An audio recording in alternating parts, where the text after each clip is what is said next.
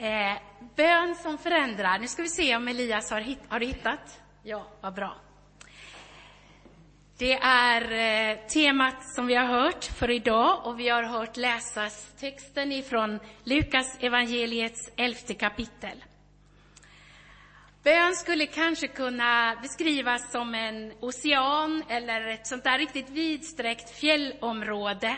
Så mycket att röra oss i, så mycket att upptäcka och ta del av. Ska vi se om jag får den här att flytta på sig. Får, ja, vad bra. Eh, bön handlar ju om att, att umgås med Gud, att dela vårt liv med Gud, men framför allt också att vi får ta del av Guds liv, att vi får lära känna Gud, präglas av Gud och Guds vilja. Jesus börjar ju när han ska lära oss, visa oss in i bönens värld, att vi ber till en Gud som älskar oss, som vill oss väl, som är god, som är öm och omtänksam, som en god förälder, vår fader. Bön handlar också om att Gud får sin rätta plats som den första, den största i våra liv. Bön och tillbedjan hör ihop. Och då handlar ju bönen mycket om att vi förändras. Vi präglas i Guds närhet av Guds kärlek, av Guds sanning, Guds kraft, Guds liv. Sann tillbedjan av levande Gud syns som mer liv, mer kärlek, mer sanning, mer kraft i våra liv. Vi får perspektiv på vad det är som är stort och smått, vad som är möjligt och omöjligt när vi har fokus inte på oss själva eller på alla problem och bekymmer, utan på Gud och vem Gud är i tillbedjan. Och vi tillber inte för resultatets skull, för vad som ska hända med oss, utan för att Gud är Gud. Det är det Jesus talar om när han börjar liksom att lära oss att be, låt ditt namn, Gud, bli helgat. Bön handlar om Guds namn och inte om vårt. Om vi ber för att vårt eget namn, vår församlings namn eller någon annan grupps namn på något sätt ska bli ärat, så behöver vi mycket djupare förståelse av vad bön egentligen handlar om och att Gud vill forma oss till sanna Guds tillbedjare.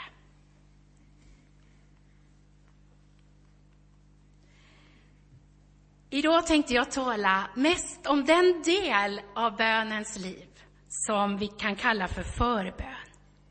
Att komma till Gud med behov, våra egna och andras.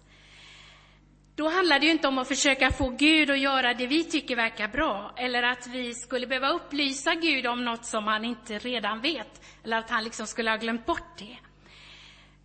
Som jag sa, bön handlar ju om att Gud vill ha en nära relation med oss. Och det här är ju egentligen för stort för att vi ska begripa att Gud som kan själv göra det han vill, han väljer att samarbeta med oss. Att låta sin kärlek, sin kraft ta sig uttryck genom oss. Och bön är ju då att vi liksom får vara med i det Gud vill göra i den här världen. Och det är Jesus undervisar om när han säger att vi ska be till Gud. Låt ditt rike komma. Låt din vilja ske här på jorden, konkreta sammanhang, som den sker i himlen. Ge oss det bröd, ge oss det vi behöver. Och så vill jag ta er med till Daniels bok kanske ska vänta lite grann med den texten förresten. Eh, jag vill bara göra en snabb introduktion där. Om du inte har läst Daniels bok så utspelar det sig i mitten på 500-talet före Kristus. Daniel är jude och blev som ung bortförd till Babylon som är centrum i den tidens viktigaste stormakt när hans, Daniels hemstad Jerusalem, intogs av just Babylons makt. Under hela sitt liv så har Daniel tjänat i det politiska toppskiktet i Babylon. Han har kastats i lejongropen för sin tillbedjan av Gud när han eh, hade en sal, ett rum i övervåningen av sitt hus där han tre gånger om dagen böjde sina knän inför Gud. Han hade ett fönster som vette mot Jerusalem. Det fanns en öppning liksom i hans liv eh, mot Gud, kan vi väl se det som en bild av. Han var inte bara liksom fast i sin kulturs ramar. Även när det blev förbjudet så böjde han knä där i sin bön, vid sin böneplats. Daniel räddas ur lejonens gap och fortsätter sin tjänst. Och då kan vi komma till den här texten. I det nionde kapitlet så läser vi i början att under Dareios första år, och så står det lite i den första versen mer om den här kungen. Under hans första regeringsår uppmärksammade jag Daniel i skrifterna hur många år Jerusalem skulle ligga i ruiner enligt Herrens ord till profeten Jeremia. 70 år. Jag vände mig till Herren Gud med bön och åkallan och, och till fasta i säck och aska. Jag tycker att den här verserna säger flera viktiga saker. Daniel tror på en Gud som kan förändra förhållanden. Saker måste inte se ut eh, i fortsättningen som de gör precis just nu. Och även det som ser ut som det inte skulle kunna förändras, som till exempel den här politiska stormakten som han befinner sig i, eh, så kan Gud skaka det. Och Daniel lever med den tilliten, den tilltron att Gud kan förändra. Och eh, Daniel lägger märke till, står det här. Jag kom i skriften att lägga märke till det som Gud hade talat genom profeten Jeremia. Det kan man läsa i Jeremia, bokens 25 och 29 kapitel. Att Gud hade sagt att den här eh, förödelsen av Jerusalem skulle vara i 70 år och sen skulle den kunna byggas upp igen. Och jag tror ju att Daniel, han, han hade ju läst det här förut. Jag tror att han liksom levde med det här budskapet som profeten Jeremia hade förmedlat, att man skulle söka den stads bästa dit man hade blivit bortförda. Det var ju det han hade gjort med hela sitt liv. Varit med och byggt och planterat där. Eh, och han hade säkert också hört förut att det var en 70-årsperiod som det här riket skulle liksom ha makten ytterligare. Men det är, tror jag, som att när han nu läser det så är det som att Guds heliga ande lyser upp det här och han bara ser, ja men nu närmar sig ju den tid när en förändring är möjlig. Och då är det intressant att fundera över hur han reagerar på det. Han satte sig inte bara ner och tänkte, ja, det ska bli intressant att se vad Gud gör med sina löften. Inte ens liksom att han med entusiasm eh, säger, det ska bli spännande att se vad Gud har tänkt att göra. Hoppas jag hinner få vara med om det under min livstid. Utan det här som han berörs av, som han känner, nu är det en viktig tid. Det leder honom in i bön. Och han väljer också fasta. Att liksom på allvar gå in och vara med i att på något sätt något nytt får födas och skapas. Han vet att han kan inte åstadkomma den här förändringen som gör att judarna kan återvända till Jerusalem och bygga upp staden. Och vi kan ju överföra det mer allmänt till, det är bara Gud som kan bygga upp, som kan hela det som har rivits ner, det som har gått sönder, det som är trasigt. Men insikten att det är Gud som kan göra detta, det gör inte Daniel passiv utan aktiv. Nu är det tid för bön. Vi kan inte, tror jag, genom vår bön förändra vad som helst hela tiden. För då skulle det ju vara en makt som vi liksom hade och kunde utöva på något sätt på eget bevåg. Ehm, eller någon slags magi som vi håller på med. Utan det är i ett beroende av Gud.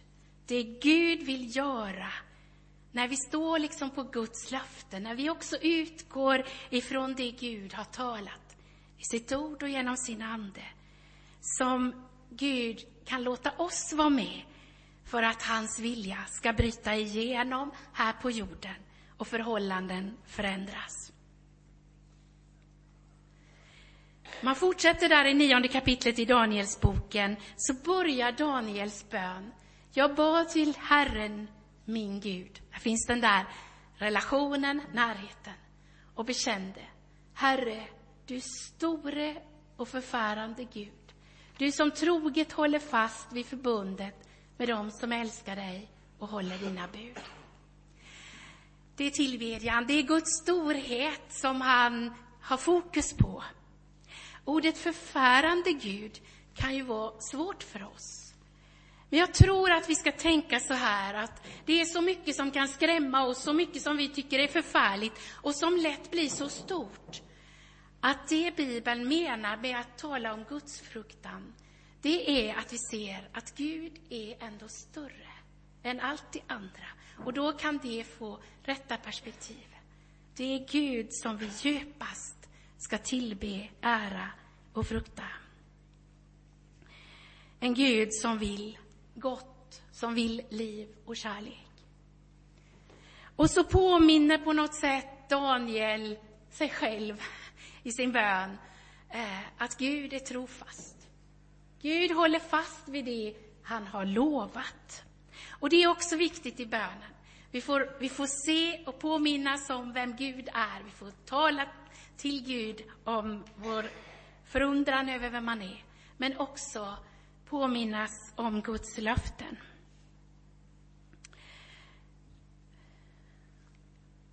Så fortsätter Daniel, och egentligen ett långt avsnitt av hans bön här i det nionde kapitlet är på det här temat. Jag har fetmarkerat några saker här. Vi har syndat och handlat orätt. Vi har dragit skuld över oss och trotsat dig. Vi har vänt oss bort från dina bud. Vi har inte lyssnat till din röst och inte handlat efter den vägledning du ger oss.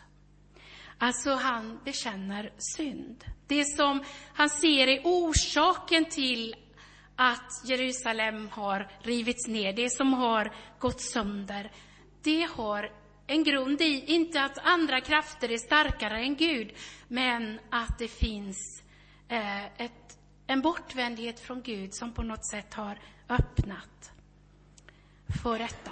Och det, det är inte så att jag säger att det finns några enkla samband alltid.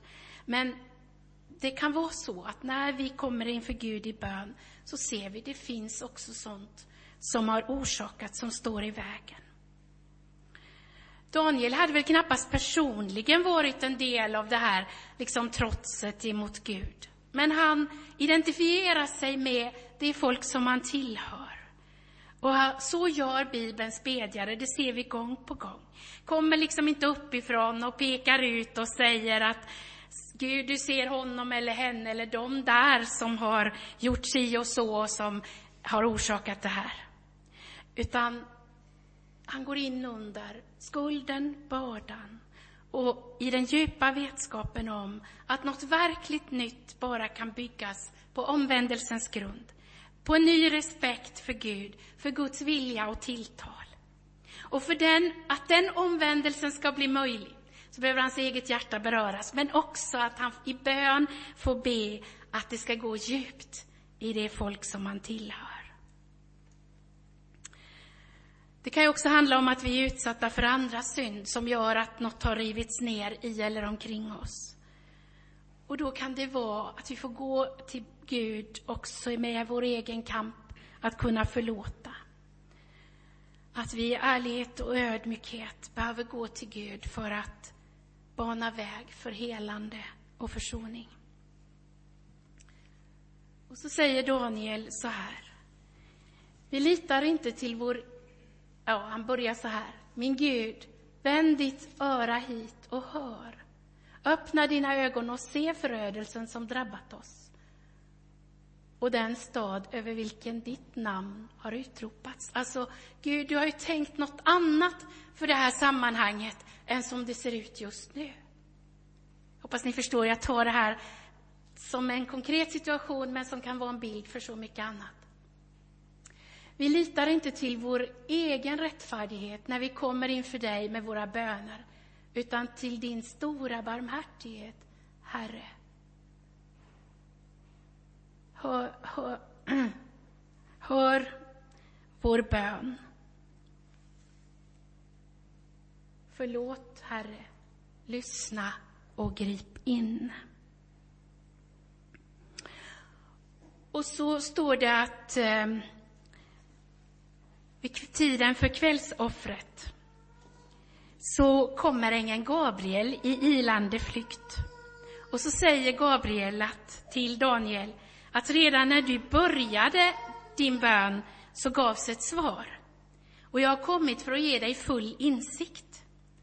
Alltså det vi har sagt här redan innan i gudstjänsten också, att bön handlar ju om att också få lyssna till Gud. Att ta emot ljus, klarhet, insikt ifrån Gud. Och i det här fallet så får Daniel det över det han håller på och ber över. Sen i det tionde kapitlet så eh, håller Daniel på i en tre veckors period, har gått in i en period av förbön.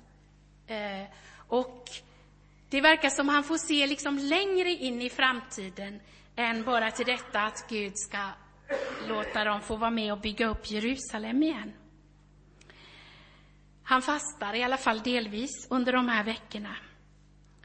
Mot slutet så får, av den där böneperioden så får han se en man i linnekläder med ett bälte av guld. Och beskrivningen där i det tionde kapitlet i Danielsboken påminner om den beskrivning som Johannes ger i Uppenbarelsebokens första kapitel när Johannes får se den levande Jesus. Det är en helt överväldigande möte för Daniel. Och den här gestalten säger till Daniel. Du högt älskade. Ge noga akt på det jag har att säga dig. Och han har fallit ner liksom på knä där vid den här gestalten. Så får han höra rösten som säger, res dig upp. Och det är, tycker jag, något som Gud brukar säga när vi i ödmjukhet kommer inför honom. Så vill han liksom resa oss upp. Ge oss ny styrka. När Daniel darrande reser på sig så får han höra också att ända från den första dagen då han börjar sin bön så har Gud hört hans bön. Och det är för Daniels böns skull som han, den här rösten talar till honom. Men han får också höra att det har varit ett motstånd som har gjort att den här personen som kommer till honom inte har kunnat komma tidigare. Och hur det där riktigt ska förstås, det är ju inte så tydligt. Men man anar ändå här i Daniels bok att det pågår en kamp också i den andliga världen. Om Guds vilja ska få bli synlig här på jorden eller inte. Och då kan vi ju gå till Nya testamentet där Paulus i Efesierbrevets sjätte kapitel talar med oss om att vi ska hämta styrka hos Herren av hans oerhörda kraft, men också att vi ska ta på oss Guds rustning så att vi kan hålla stånd mot djävulens lömska angrepp. Och jag tror inte vi ska ha fokus på djävulen utan på Jesus. Men det är viktigt att vi har en medvetenhet om att det pågår en kamp på det sätt som Paulus fortsätter att undervisa om. Det är inte mot varelser av kött och blod, alltså människor, som vi har att kämpa, utan mot härskarna, mot makterna, mot herrarna över denna mörkrets värld, mot ondskans andekrafter i himlarymderna. Det här kan vara viktigt när vi tänker, här är det människor som står emot. Att se att det det bakom det så ofta finns en annan kraft som vi i första hand behöver vinna seger över. Och den här sortens bön, Eh, och jag kanske ska fortsätta resten här också. Eh, efter att Paulus har använt bilden av soldatens rustning, hur vi ska klä oss i den, han har överfört det liksom till vad det kan innebära för en kristen, så säger han, gör det under åkallan och bön. Be i er ande varje stund. Därför ska ni hålla er vakna och aldrig tröttna i er bön för alla de heliga. Det är det här med uthållighet. Och det var ju Daniel också uthållig i sin bön. Och Jesus talar om att vi ska knacka och hålla ut. Inte för att Gud inte vill ge, men för att det kan av olika skäl finnas sånt som på något sätt behöver bearbetas under bönen. Den här delen av bönens liv är ju inte som att ligga i en vilstol eller ligga och flyta på havets yta och känna att det bär. Det finns ju den dimensionen i bönens liv också, som när Jesus säger, och är du väldigt trött så tror jag det är det Jesus vill säga till dig idag. Kom med mig bort till nödetrakt så att du får vila dig. Eller kom till mig, ni som är trötta och tyngda av bördor, så ska jag ge er vila. Men nu är bilden det här som Tony var inne på lite, grovarbetet. Bönetjänsten som är snarare som att vara vägarbetare, att röja undan stenar och hinder, bygga broar, göra framkomliga vägar för mötet mellan människa och Gud, för att Guds vilja ska ske. Eller som en soldat eller en väktare som ser till att inte obehöriga inkräktar på det som är utrymmet för Guds vilja. Att det kan kosta på att vara i den här tjänsten. Men samtidigt är det ju något av det mest spännande och tillfredsställande vi kan hålla på med. Att få samarbeta med universums skapare, med Guds heliga ande, så att Guds vilja får bli synlig och påtaglig. Exemplet i Daniels bok handlar ju om en människa som genom sin bön får vara med och bidra till förändring. Men eh, det som Bibeln också talar mycket om och som Nya testamentet talar med oss om, det är ju att eh, Gud har kallat oss samman. Han har gett oss varandra i den kristna församlingen och vi har eh, en kallelse också i, eh, och ett, ett löften förknippade med den gemensamma bönen. Jag har lyft den här texten idag, det här ämnet, därför att jag tycker mig ana att Gud också lyser på att i vår tid är det tid för förändring i Sverige. Det här får vi naturligtvis pröva tillsammans. Men det finns en sökande efter en djupare mening i all ytlig underhållning och materialism. I slutenheten i den egna lilla världen ensam eller i en mindre familj.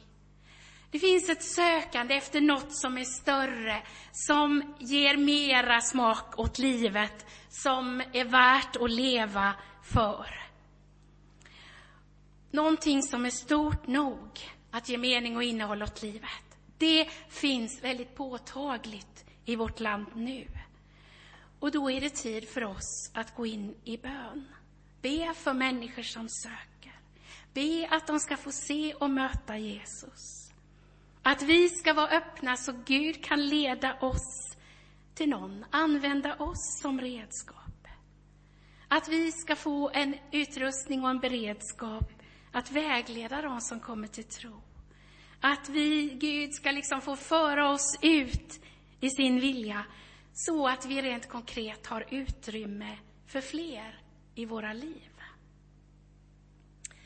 Vi kan be ensamma, men jag tror också att det är viktigt att vi ber tillsammans. Vi har hemgrupper, bönegrupper i vår församling.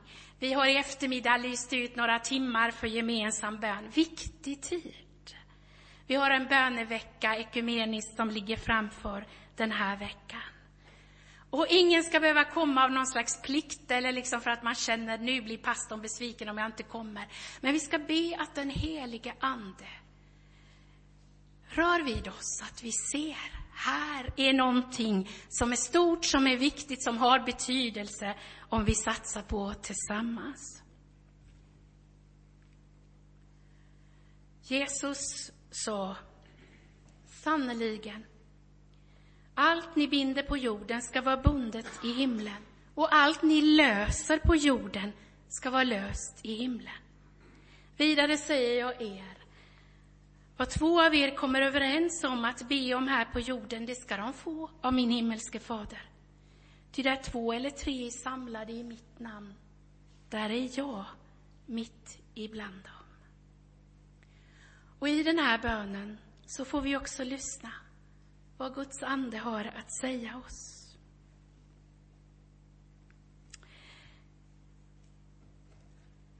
Väldigt kort vill jag bara säga också att jag började i slutet av sommaren att läsa en bok som jag hade fått. Ny kraft, ny glöd. Och den berörde mig väldigt starkt. Den är skriven av en pastor som heter Jim Simbala som är föreståndare för Brooklyn Tabernacle i New York. Han beskriver i den här boken hur han kommer in i den församlingen utan att han hade tänkt sig det själv. Det var hans svärfar som hade hjärta för den här församlingen som då, ja, kanske var de 20 stycken på gudstjänster och det spretade åt väldigt många olika håll. Mitt i de mest nedgångna områdena i New York. Och det kom inte in pengar så det ens räckte för hyran för lokalen de hade. Och när han försöker kämpa och jobba där så blir han helt utsliten och blir sjuk ehm, och tar sig till Florida för att rehabilitera sig. Han ber, han ropar i sin nöd till Gud. Och på en eh, båt, när han är ute på en resa där, så upplever han att Gud talar och säger ungefär så här.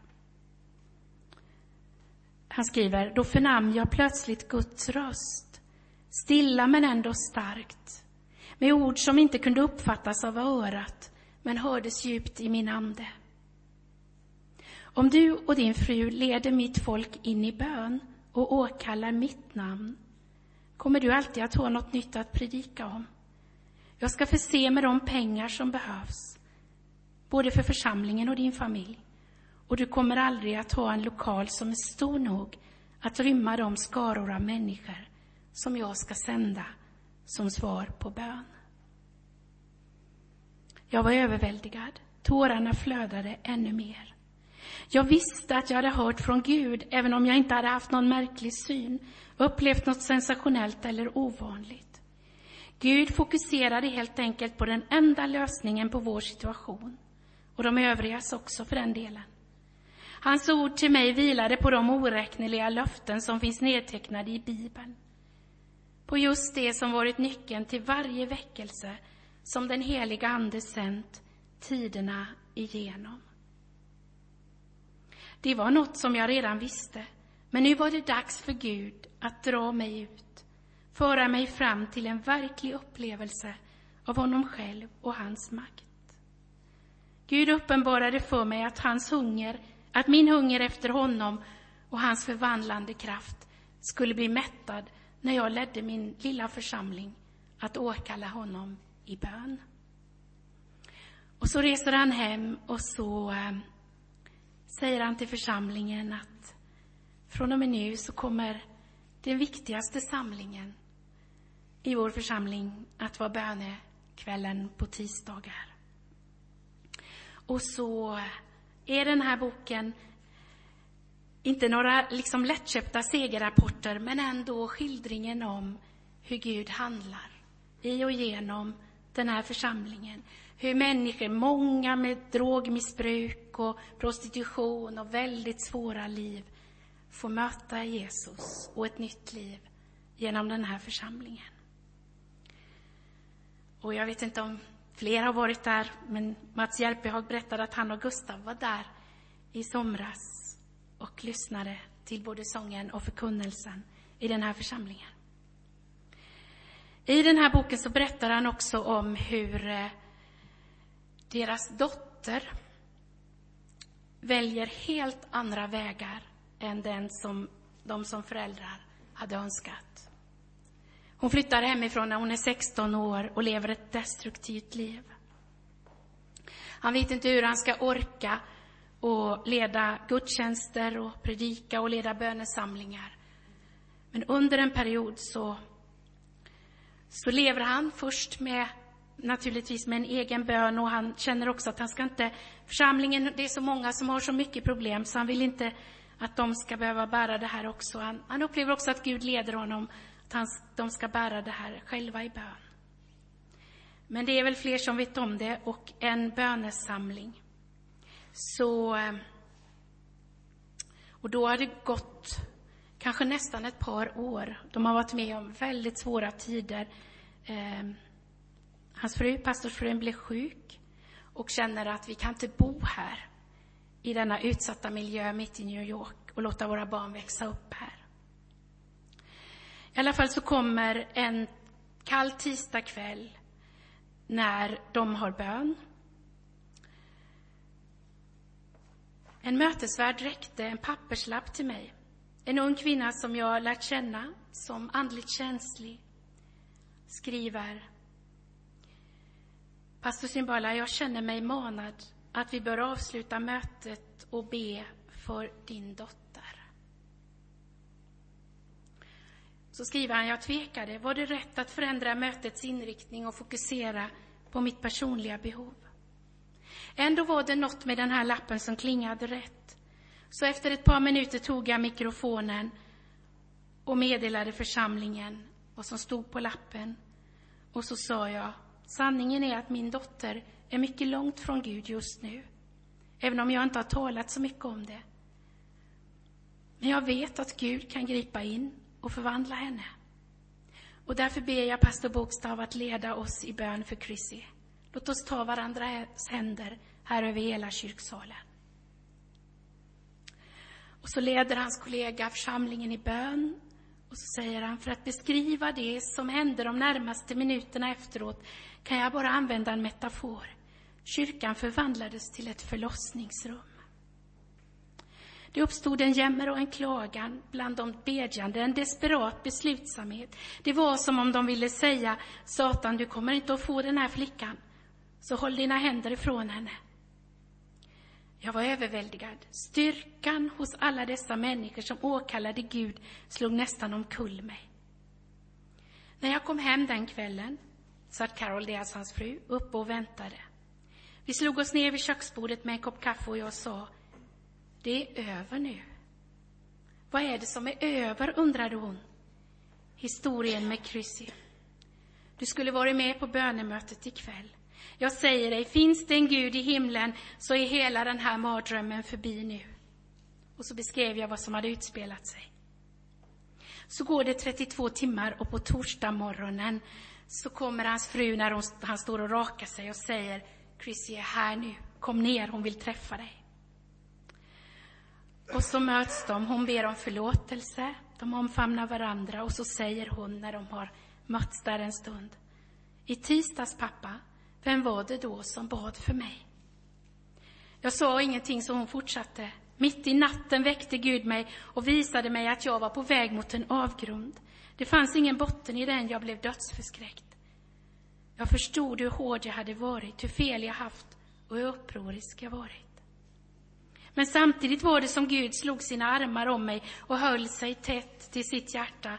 Han hindrade mig från att glida ännu längre utför och han sa, jag älskar dig fortfarande. Pappa, säg mig sanningen.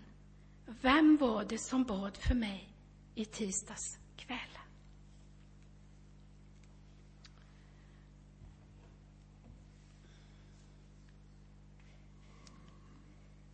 så vill jag avsluta bara med två bibeltexter till. I profeten Jeremia bok läser vi Guds uppmaning också till oss. Ropa till mig, så vill jag svara dig och förkunna för dig stora och förunderliga ting som du inte känner. och i Andra krönikebokens sjunde kapitel vid invigningen av templet. Och det är också en hälsning, tror jag, till oss nu. Om mitt folk, som mitt namn är utropat över, ödmjukar sig och ber och söker sig till mig och lämnar sina onda vägar, då ska jag höra det i himlen, förlåta dem deras synd och bota deras land. Amen.